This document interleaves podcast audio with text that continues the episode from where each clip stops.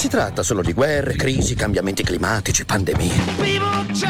Covid, la mucca pazza, attentati, sovrappopolamento, disoccupazione. What is Generation Z? Ecco, è molto di più. Umbria Radio Z Generation. Ma per un martedì così, ma per questo e per tutti i martedì della vostra vita dalle 14 alle 15, solo una cosa può svoltarvi l'esistenza. Che cos'è?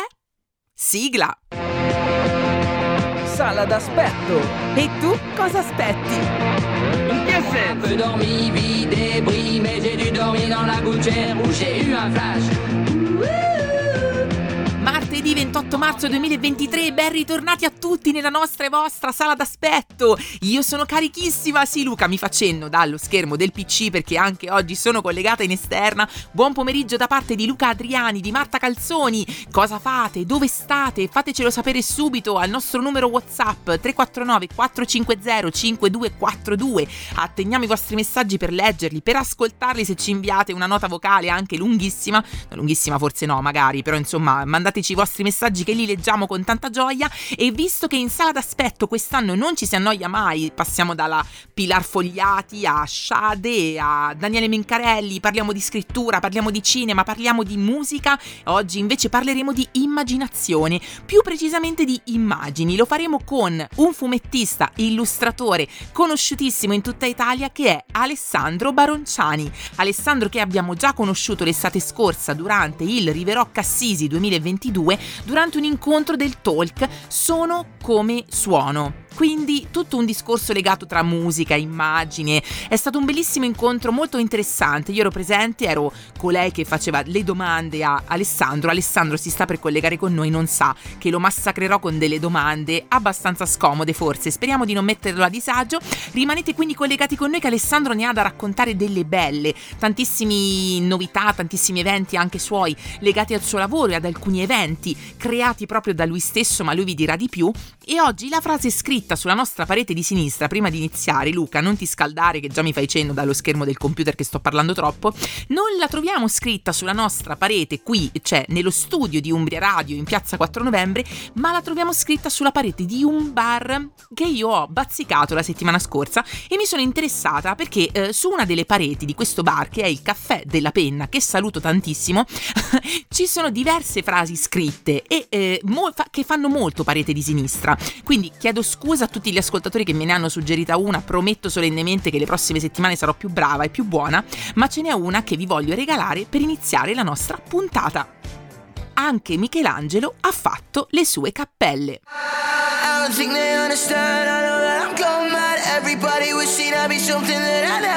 I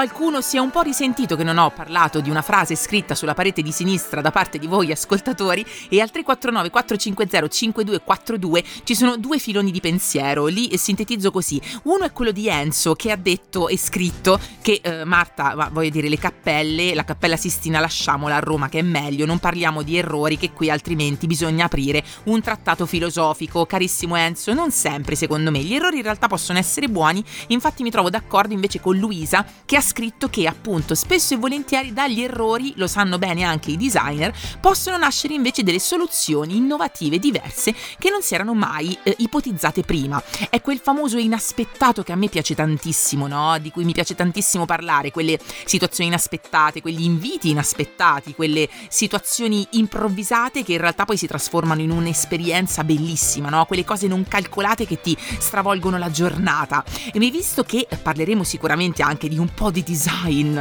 in questo pomeriggio perché si sta per collegare con noi, lo ricordo perché si fosse connesso in questo momento con noi Alessandro Baronciani, fumettista e illustratore che eh, è molto rinomato nella scena italiana che ci parlerà di diverse cose, sicuramente toccheremo anche il fronte appunto immagini, immaginazione, soprattutto se magari da un errore può nascere anche qualcosa di veramente diverso, qualcosa di bello. Ma visto che qui non so se parliamo di errori, perché in realtà la clip di oggi secondo me mh, ci porta in un altro mondo, ho questa sensazione. E è un po' quello che succederà anche con Alessandro Baronciani parlando di uno dei suoi progetti. Proprio per questo oggi eh, andiamo a vedere, andiamo ad accendere il nostro maxi schermo da 490 pollici e io sono molto curiosa di sapere se voi all'ascolto riconoscerete il film che vuole farci ricordare in questo pomeriggio.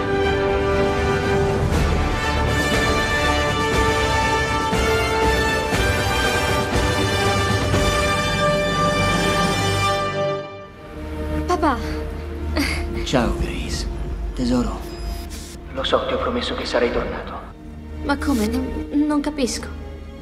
Temo che non potrò mantenere la promessa. Anch'io ti ho mentito. Quando ti ho detto che non volevo essere come te. Perché io sono come te. E quello che di buono mi porto dentro, me l'hai dato tu. E ti voglio un bene dell'anima, papà. E non so appunto quanti di voi all'ascolto si siano resi conto, ma qualcuno appunto ha scritto subito che è inconfondibile il momento in cui Bruce Willis in Armageddon parla e parla con sua figlia. Beh sì ragazzi, la clip era di Armageddon, un film del 1998 con un fantastico immenso Bruce Willis, Liv Tyler tra l'altro, che è figlia di, dell'autore della colonna sonora che è Steven Tyler. Non a caso oggi noi t- andiamo a scegliere una canzone ricordo che è eh, suggerita da eh, Riccardo e pensa alla sua Stefania e proprio con questo pezzo vuole ricordarle che non tutto è perduto quando si ama. I could stay awake just to hear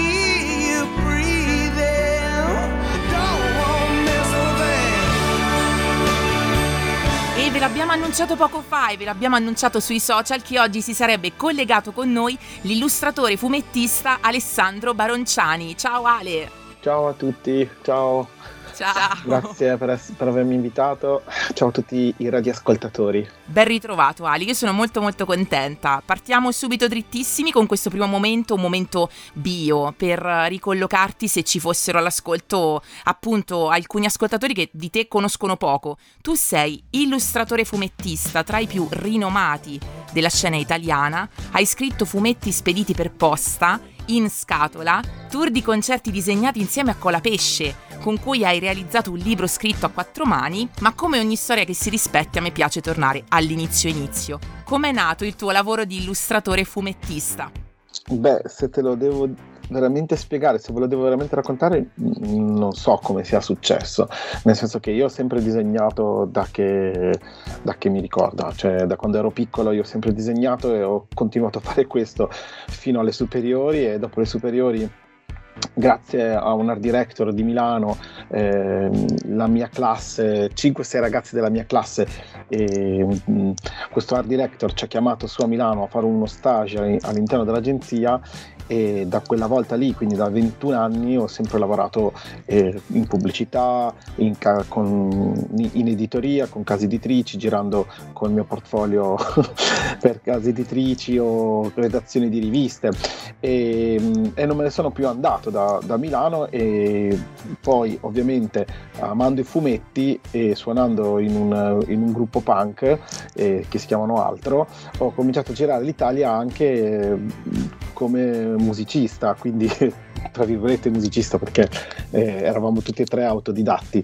E, e e mentre suonavamo e facevamo i concerti in centri sociali o anche ospiti in case di persone, amici, eh, io ho avuto veramente la possibilità di girare l'Italia attraverso la musica e ho cominciato a fare una piccola fanzine a fumetti che si chiamavano gli A Fumetti, eh, dove io raccontavo banalmente quello che mi succedeva, eh, le cotte, eh, le ragazze che mi lasciavano, le ragazze che incontravo, eh, gli amici, le persone che leggevano i concerti, che venivano ai concerti o che mi consigliavano dei fumetti.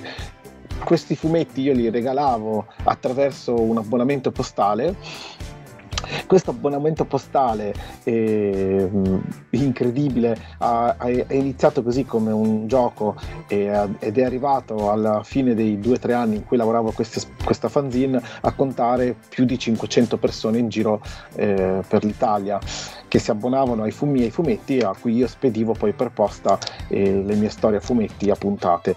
Questo esperimento appunto di fumetti per posta mi ha permesso di farmi conoscere un pochino in giro e a farmi contattare direttamente da una casa editrice che voleva pubblicare le mie storie.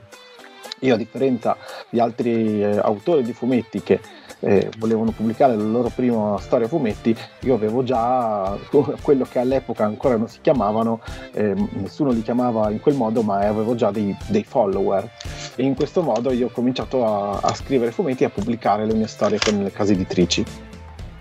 Questo è un ripassone. è un ripassone, bellissimo. Ma dopo questo ripassone, Ale, se ti guardassi dall'esterno per un secondo, il tuo lavoro attuale pensi sia frutto di talento innato o delle esperienze che poi hai vissuto? Oddio, diciamo che il talento innato è, è quella cosa che ti fa riconoscere quello che tu hai vissuto come una cosa speciale. Quindi in un certo senso ho messo insieme le, le cose che hai detto, perché mh, vivere delle esperienze, mh, una volta mi sono detto quanto sono fortunato a partecipare ai festival, cioè una, una delle parti più belle del, del, percorso di un illustratore o di un fumettista sono, sono i festival, nei festival tu hai la possibilità di conoscere altri matti come te, altre persone che eh, si, si cimentano nello stesso lavoro e confrontarti con loro con le storie, ad esempio. Sai, ho, ho in mente questa storia di questo, di questo, personaggio che finisce su una superficie piatta, tipo un pianeta, ma come i complettisti, una terra piatta, che poi in realtà è un CD, che poi in realtà lei è un'esploratrice spaziale che perde la memoria. E confrontarti con le tue idee di fronte a delle, a delle persone che comunque vengono dallo stesso, dallo stesso background o che comunque come te sperano di scrivere delle storie è importantissimo. Quindi il talento e anche la capacità di confrontarsi con gli altri, quindi di, di, andare a cer- di andarsele a cercare, come, come, mi diceva sempre mia mamma e anche mia nonna, no? perché io me ne andavo a cercare e, e le prendevo spesso.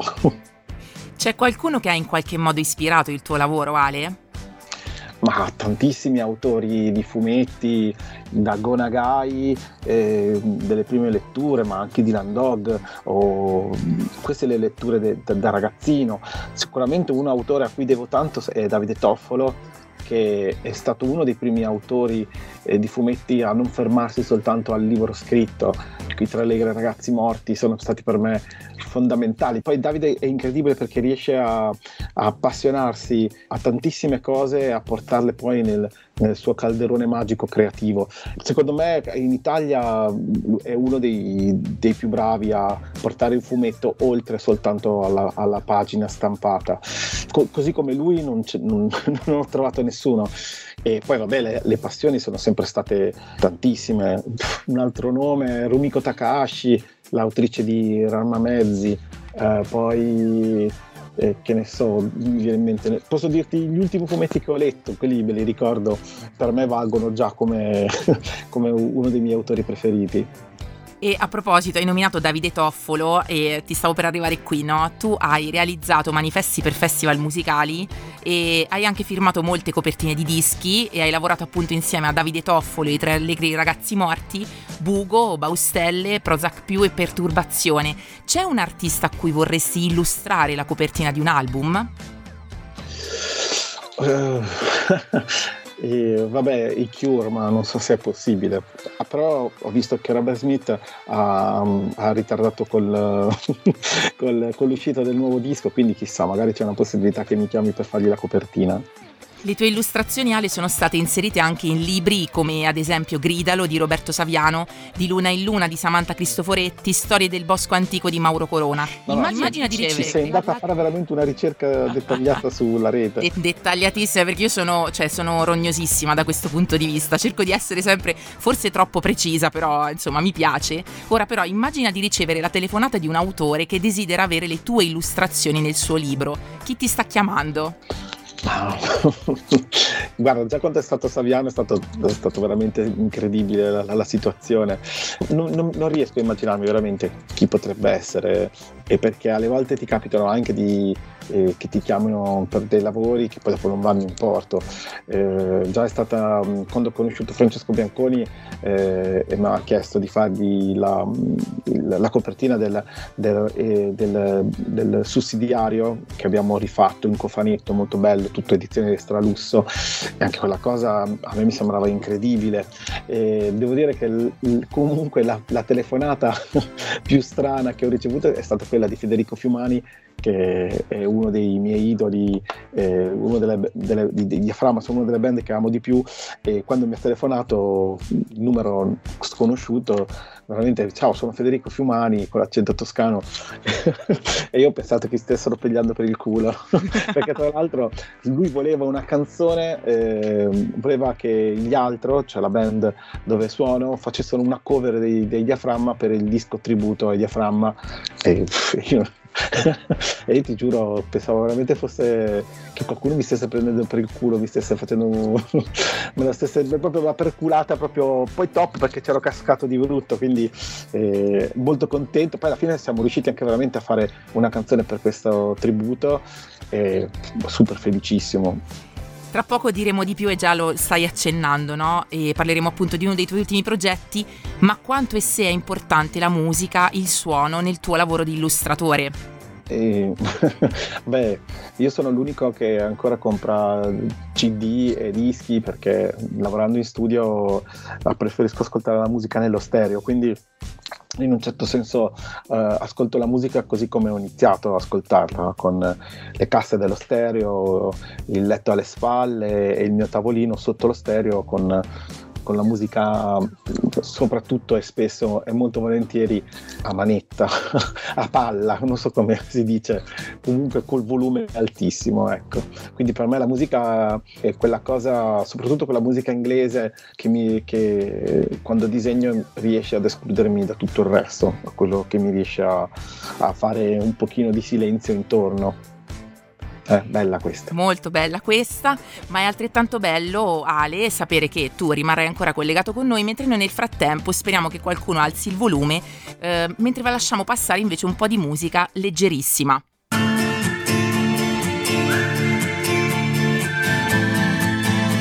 Rientriamo in sala d'aspetto, c'è ancora collegato con noi Alessandro Baronciani. Ciao Ale, sei ancora qui? Ciao, sono ancora qui non Grazie l'ho fatto scappare. Messo, no, hai preso il pezzo di, con la pesce di Martino, grandissimi.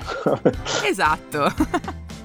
Ale, allora, ora uscivamo appunto da questo discorso sulla musica, no? Quanto è importante la musica e il suono nel tuo lavoro di illustratore, ma mi piacerebbe che tu eh, parlassi un po' eh, più approfonditamente di questo tuo ultimo progetto per il quale fondamentalmente poi ti sto contattando, perché è un progetto che ho letto, ascoltato ed è bellissimo. Stiamo parlando di Ragazza CD, che è un fumetto da guardare e ascoltare. Perché è un fumetto da guardare e ascoltare, Ale? allora, banalmente c'entra anche con la pesce perché tutto è nato eh, quando io e Lorenzo avevamo fatto questo libro insieme, edito da Bau Publishing, che si chiama La distanza. Questo libro scritto veramente a quattro mani, girando a zonzo per la Sicilia, è il è una storia che, a cui eh, io e Lorenzo a un certo punto abbiamo detto non possiamo andare a fare le presentazioni normali nelle librerie eh, incrociando le gambe e parlando di un libro che nessuno ha letto. Facciamo, facciamo, qualcosa di diverso e abbiamo ideato questo concerto disegnato. Abbiamo pensato a un modo differente per promuovere il libro, cioè fare dei concerti con anche una situazione un po' eh, da challenge, da sfida. Lui suonava in acustico, senza, senza, senza amplificatori, eh, senza elettricità e io senza Photoshop, senza il computer, con gli acquarelli e, e le, le chine colorate.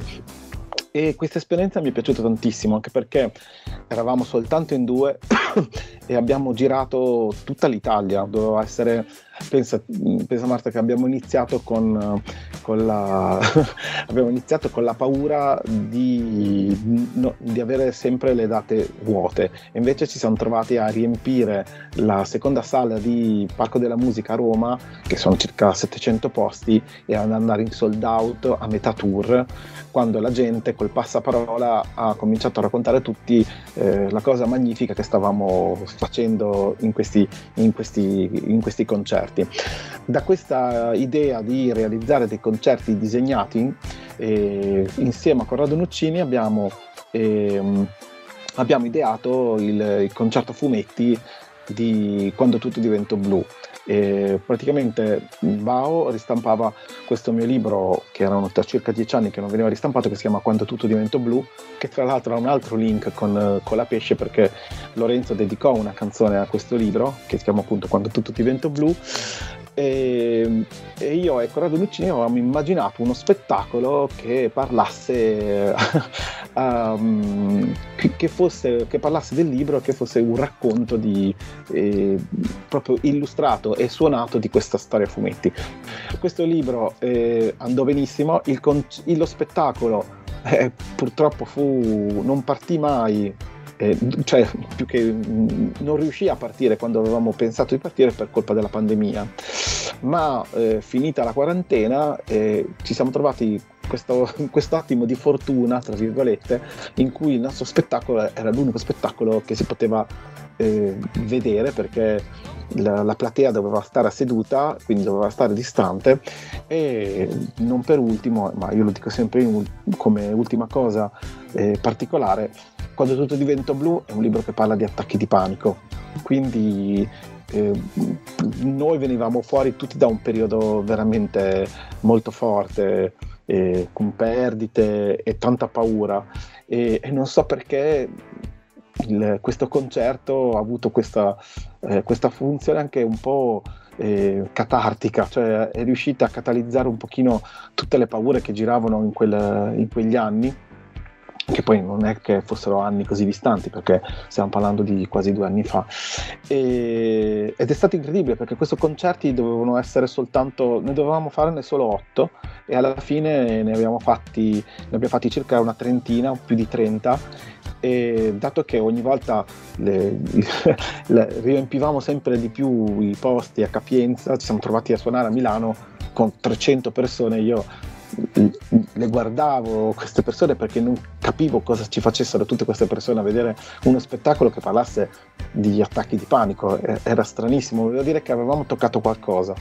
Con Corrado Nuccini e Ilaria De Gomma, che è una super cantante, Erskine e tutti, tutte ospiti femminili, abbiamo poi registrato un disco che è Quando tutto diventò blu e, ed è la versione eh, musicale del mio fumetto che invece è disegnato. Questo disco è incredibile, anzi io dico penso sempre a questo mio primato personale perché se è vero che eh, i Pink Floyd hanno tratto un film da un disco, eh, se è vero che Igor ha scritto un film da un fumetto, io sono l'unico che è riuscito a tirare fuori un disco da un fumetto. Fantastico! Questo disco, quando tutto diventò, diventò blu, è stato stampato in vinile, ha dato il modo anche noi di eh, continuare con la tournée e fare i concerti e ha buttato giù le basi per questo Ragazza CD. Ragazza CD è un disco incredibile per il semplice fatto straordinario, cioè fuori dall'ordinario, per il semplice fatto che eh, Ragazza CD eh, viene appunto dalla musica, non ha, è una storia a fumetti che nasce direttamente da delle canzoni, quindi abbiamo fatto l'esatto contrario di quello che è, è quando tutto diventa blu, cioè un fumetto che è diventato musica, qui abbiamo cercato della musica e dalla musica abbiamo tirato fuori un fumetto. Ed è stato un lavoro difficilissimo. Non so se lo rifarò più. Eh, con questo è stato veramente difficile. No, in questa difficoltà però eh, da sottolineare così, sempre perché sono in quella precisina, che eh, Ragazza CD nasce eh, dalla tua collaborazione anche con Corrado Nuccini, appunto, dei Giardini di Miro, Giunglara, che è le Bastreghi dei Baustelle, e la voce narrante è dell'attrice Chiara Leoncini. E è bellissimo perché io ho ricevuto da poco appunto la copia a casa, no? È stato fantastico Ale perché sono tornata proprio a essere un po' boomer, come va tanto di moda dire oggi, no? Quindi ho, ho ritirato fuori eh, il, il lettore CD proprio, lo stereo, quello vecchio, ho inserito proprio il CD per ascoltarmi le canzoni e le parole, perché se tu sfogli la storia di Ragazza CD, il libro, non ci sono parole nel libro. Esatto, e, ma Ragazza CD è tutta una storia incentrata al fascino del, del, del lettore CD, della musica da ascoltare ehm, sul lettore CD come una volta, come una volta per, per, la, per la nostra generazione, come una volta, perché già una generazione prima, quella che comunque ancora ai posti di comando, eh, sta cercando di farci piacere un'altra volta il vinile, tralasciando il CD. Il CD nel mio immaginario di ventenne nei, negli anni 2000 era proprio quello. E immaginati un'era digitale che ancora non sapevi come sarebbe diventata, un supporto eh, incredibile come il CD che ti permetteva 80 minuti di musica senza alzarsi, cambiare il lato del, del disco. Tu avevi un, un, il booklet, era un'esperienza veramente incredibile l'ascolto di un, di un, disco fino alla fine. Io mi ricordo quando uscì in, eh, il disco Kida dei Radiohead, che aveva anche il booklet nascosto all'interno del tray. Mi piaceva tantissimo che, ad esempio, questa è una cosa che dico spesso, sai come si chiama il, il cofanetto di plastica del CD? Eh, non so se tu lo sai, il box, il CD box. Ah, il box, il scusami, box. ok, sì sì. C'ha un, c'ha un nome proprio particolare. No, non lo sapevo facendo il grafico e lavorando molto con, eh, con, le band ho cominciato a imparare tutti i, i nomi tecnici di questi, de, delle scatole, dal Digipack, dal Gatefold. Per... E invece questo è incredibile perché la scatolina di plastica si chiama Jewel, si chiama gioiello perché per via dei diamantini, per la ghiera con i dentini rotondi che tiene fissa il CD. Il Jewel, se ci pensi, è il gioiello. E effettivamente noi a vent'anni ci pensavamo un pochino la, la meglio gioventù eh, nel 2000 con, con, tutto il futuro davanti e l'era dell'acquario che ci, che ci prospettava un futuro veramente eh, migliore. In realtà il CD ha perso subito perché appena la gente ha cominciato ad ascoltare la musica in streaming ne, nessun, se, se, lo sono dimenticati tutti ed è un po' strano perché vedo questa cosa un po' simbolico anche sulla nostra generazione che è stata in un certo senso accantonata, messa da parte e così un po' come il CD di cui non esiste neanche un immaginario, non esiste neanche una... non proviamo neanche nostalgia di questo supporto. Ecco, da, questa idea del fatto che non esiste un immaginario, non esiste nostalgia e non abbiamo più memoria di quello che, sia, di quello che sono stati i nostri vent'anni, nasce la ragazza CD e quindi questa esploratrice spaziale che per una ragione che si scopre leggendo il libro si trova a perdere la memoria a finire su un CD appunto masterizzato, per cui non, non, non sono permessi ricordi, non sono permessi altri, altre memorie oltre quelle che ci sono sul disco. E l'unico modo per uscire da questa situazione è la musica che viaggia al di là dei supporti. E mi piaceva dedicare una storia al CD che tra l'altro era la cosa più costosa che potevi regalare a una persona a cui volevi bene. E chissà, tra l'altro, questo non ve lo posso svelare perché dovete assolutamente acquistare le ultime copie di Ragazza CD, leggerlo e ascoltarlo soprattutto, più che leggerlo, guardarlo, osservarlo e ascoltarlo. Ma chissà se la ragazza CD di Alessandro Baronciani si chiama Veronica, come la protagonista della canzone dei Baustelle che è in arrivo. Non mi interessa con chi ti vedi, non ha importanza che gusti hai.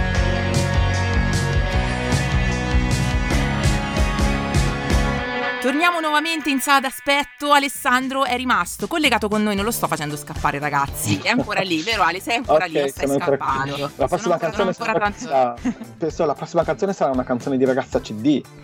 Sicuramente lo sarà, infatti, ma vedi che però, cioè, però mi rovini la sorpresa, Ale, scusa. mi rovini la sorpresa. Ma non mi rovini invece questa sorpresa qui perché io penso che lanciamo un bellissimo invito per i prossimi giorni, Ale, perché 30, 31 marzo e 1 aprile 2023 a Cattolica c'è il il Regina Fumetti Festival, che è l'incontro tra il mondo del fumetto, della musica e dell'illustrazione. E tu sei tra i protagonisti di questi tre giorni, vero? sì, sono tra i protagonisti, nonché il, il direttore artistico di questo nuovo festival di fumetti. E incredibile perché effettivamente a Cattolica, con cui avevo già collaborato per il Miss Fest, che è uno dei festival gialli eh, più noti dell'Italia, eh, noti d'Italia, eh, parlando con eh, il comune, erano tutti entusiasti di creare una cosa, un festival di fumetti e gli ho detto io ho un'idea per un festival di fumetti, ma è un festival che poi mette in pratica tutto quello che sono state le mie esperienze, dal concerto disegnato con Colapesce, i, i miei idoli, infatti un'altra persona che mi dava una mano a condurre il festival è Davide Toffolo e a organizzare con me ci sono due delle persone a cui voglio più bene eh, che hanno inventato il, il, il, festival di Milano che si chiama Miami, il, dove, le, dove, sono state per primi quelli a, a dedicare un palco all'illustrazione e hanno sempre fatto dei manifesti illustrati e, e, dove il concerto disegnato era una cosa che si faceva dal palco principale con uh, guest star, tutti i fumettisti e illustratori che condividevano il palco con i musicisti. Da queste idee è venuto fuori questo festival che appunto si chiama Regina, che si farà a teatro, al Teatro della Regina Cattolica, il 31 marzo e il 1 aprile e sarà un festival inedito. Io ti dico, ti dico, la verità, sono curioso di vederlo, come saranno curiose come le persone fuori, come verrà sì, fuori sì. praticamente, come è so... pensato e come invece sarà vissuto. Esatto, sono curioso di vederlo come saranno curiosi di vederlo gli spettatori, perché devo dirti la verità, io non so ad oggi come verrà, perché la, la decisione è stata quella di non fare le mostre, di non metterci gli autori. Ci sarà una mostra di un editore per la prima volta, metteremo in mostra gli editori dentro la biblioteca e quest'anno abbiamo Bao Publishing, l'editore di Zero Calcare, che farà una visita guidata tra i loro 15 libri più, eh, i 15 libri più famosi della loro casa, casa editrice. Questo così le persone eh, possono conoscere quanto lavoro c'è dietro all'editoria e quanto lavoro c'è eh, dentro la creazione di un libro.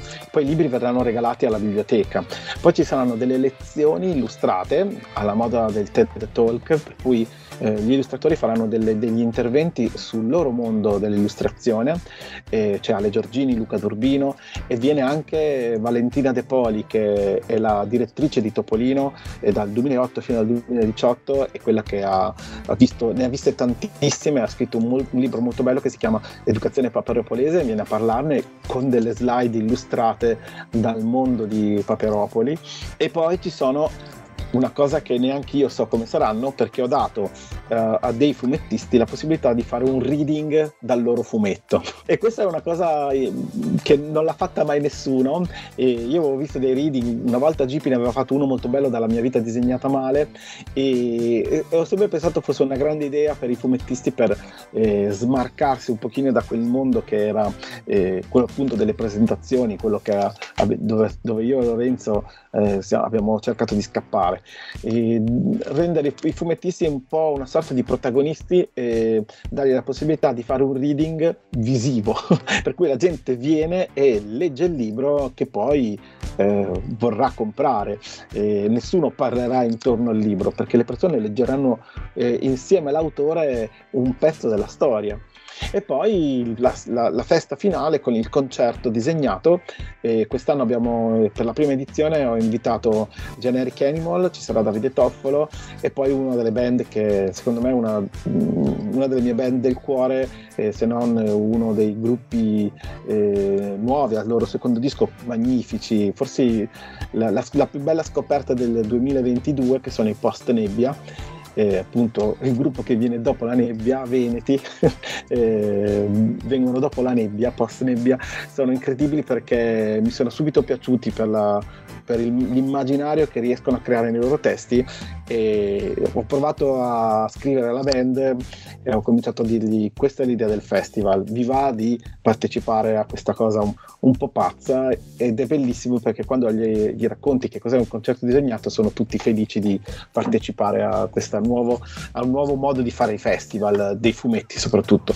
e spero che vada bene perché mm, le idee sono belle ma devono essere recepite. Questa forse è la cosa a cui tengo di più, più che la riuscita del festival. Eh, mi piace che le idee, le idee sono un po' come i, i semi buttati nel vento, io spero sempre che faranno fiorire il cielo. Bello, allora guarda, mentre parlavi Ale, eh, io sono tornata indietro allo scorso anno ehm, dove tu sei stato protagonista in un TEDx Talk, giusto? in cui tra le tante parlavi di Obelix, ok? Così focalizziamo e a un certo punto tu, eh, parlando di Obelix, dici con i superpoteri si fa arte, ok? Arte è qualcosa che possiedono tutti o solo alcuni, Ale? Oddio, queste domande uh, non so cosa rispondere, sono un po', un po' domande da Vincenzo Mollica. Eh? No, Vabbè, scusa. un po' scomodo. Guarda, allora Ale, io sono famosa. Qualcuno dice che sono domande scomode, però eh, mi piace una cosa, no? Tu adesso usavi anche l'immagine dei semi gettati nel vento, no? Che magari fa- fanno fiorire il cielo, che fa molto poesia, altra branca che a me piace tantissimo. Eh, se ti devo fare le domande classiche e non te le farò io, nel senso sono quella che preferisce tirar fuori quello che non si vede non si sente soprattutto. Allora è un discorso un po' strano perché eh, sai, arte mm, è una parola che bagna bene la bocca, non lo so, è anche un grande alibi perché eh, spesso succede anche quando frequentavo l'accademia eh, che molti amici che frequentavano con me ehm, hanno, poi, hanno, hanno provato poi a fare arte, poi quando hanno visto le prime difficoltà eh, hai questo grande alibi del, dell'artista che dice vabbè non, non mi hanno capito e, quindi, e quindi è colpa vostra se tutto quello che io ho fatto era comprensibile e dal mio punto di vista da, di artista. Ecco, quindi sai, c'è sempre questo lato negativo dell'arte, questo, eh, questo Dead Star, questo lato di Dart Fenner, appunto, eh, a cui l'arte eh, deve bastare a se stessa per essere arte. E, no, io credo che mh, è bello quando l'arte de- è, è, capita, è bello quando poi i semi faranno fiorire il cielo, e, è bello anche soltanto se una persona che viene al festival capisce e dice ma allora posso farlo anch'io, e, che è poi quello che hanno scoperto i Joy Division quando hanno visto a Manchester eh, i Sex Pistols suonare di merda dal palco in quella sala concerti dove tra l'altro c'erano, c'erano tutti, c'erano ehm, i Buzzcock, c'erano, c'erano quelli che poi c'erano, c'erano Joy Division, c'erano, c'erano anche Morrissey a vedere questo concerto e non lo dico, non, e, e, non, e, spesso non si dice uh, ma um, dietro a questa idea del punk di poter salire sul palco e cantare senza preoccuparsi troppo della, um, di quello che tu hai, eh, di quello che stai facendo, però potrebbe essere necessario perché così le persone che ti stanno guardando in quel momento possono dire beh se, se lui è sul palco e, e, fa così cagare allora posso farlo anch'io e magari lo posso fare anche meglio. Ecco questa parte qua dell'arte mi interessa. Cioè venire in un certo senso recepito che cioè un po' come se riuscire a mandare un messaggio che dall'altra parte comunque uno riesce a decodificare. Magari capire è un po' tanto, magari capire è troppo e poi non, non voglio la comprensione, però voglio che le persone si sbattano per, per, creare un nuovo modo di fare le cose, perché il modo con cui ci hanno insegnato le cose non basta più. Ultima domanda in stile Vincenzo Mollica, secondo me. Vincenzone Mollica, presissima. non mi chiamerai più. Allora, c'è Giovanotti, Ale, che in una sua canzone dice: È questa la vita che sognavo da bambino. Se guardi la tua e i tuoi lavori, puoi dire lo stesso? Bah, banalmente con un po' più di soldi, sì. Adoro, fantastico, fantastico perché allora hai parlato tantissimo, io sono contentissima perché sei andato a fondo, tra l'altro nelle domande che erano più importanti, no? i tuoi progetti, i tuoi lavori. Il Regina Fumetti Festival che ricordiamo sarà il 30-31 marzo e 1 aprile a Cattolica e ovviamente tu ci aspetti tutti lì. Al Teatro della Regina ci saranno anche un po' di copie di Ragazza CD e quindi se volete eh, venire a trovarmi io vi aspetto, anzi mm, è, anche, è anche una bella stagione e gli alberghi costano tutti a prezzi abbordabili perché abbiamo fatto un festival destagionalizzato, quindi con 30 euro dormite in degli alberghi di lusso.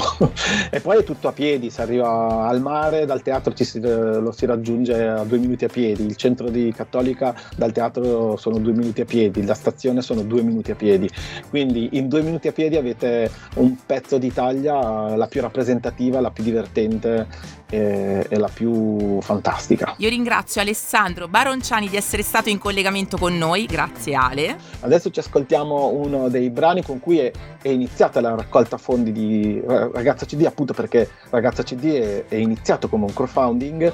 Questa canzone si chiama Salta, è cantata da Giugla ed è il modo con cui abbiamo iniziato l'esperienza di Ragazza CD. E con la canzone Salta noi saltiamo via da qui, io salto via dal collegamento, saluto Luca che dalla regia ha permesso questo collegamento anche oggi in esterna. Io vi ringrazio per essere stati in collegamento con noi, ringrazio Alessandro Baronciani per averci regalato tutte queste per- bellissime perle. Ci vediamo appunto con chi ci sarà a Cattolica questo fine settimana. Io approfitto per inviarvi e mandarvi una buonissima settimana, un buon proseguimento di giornata e ci sentiamo martedì prossimo. Ciao! Salto come quel vecchio CD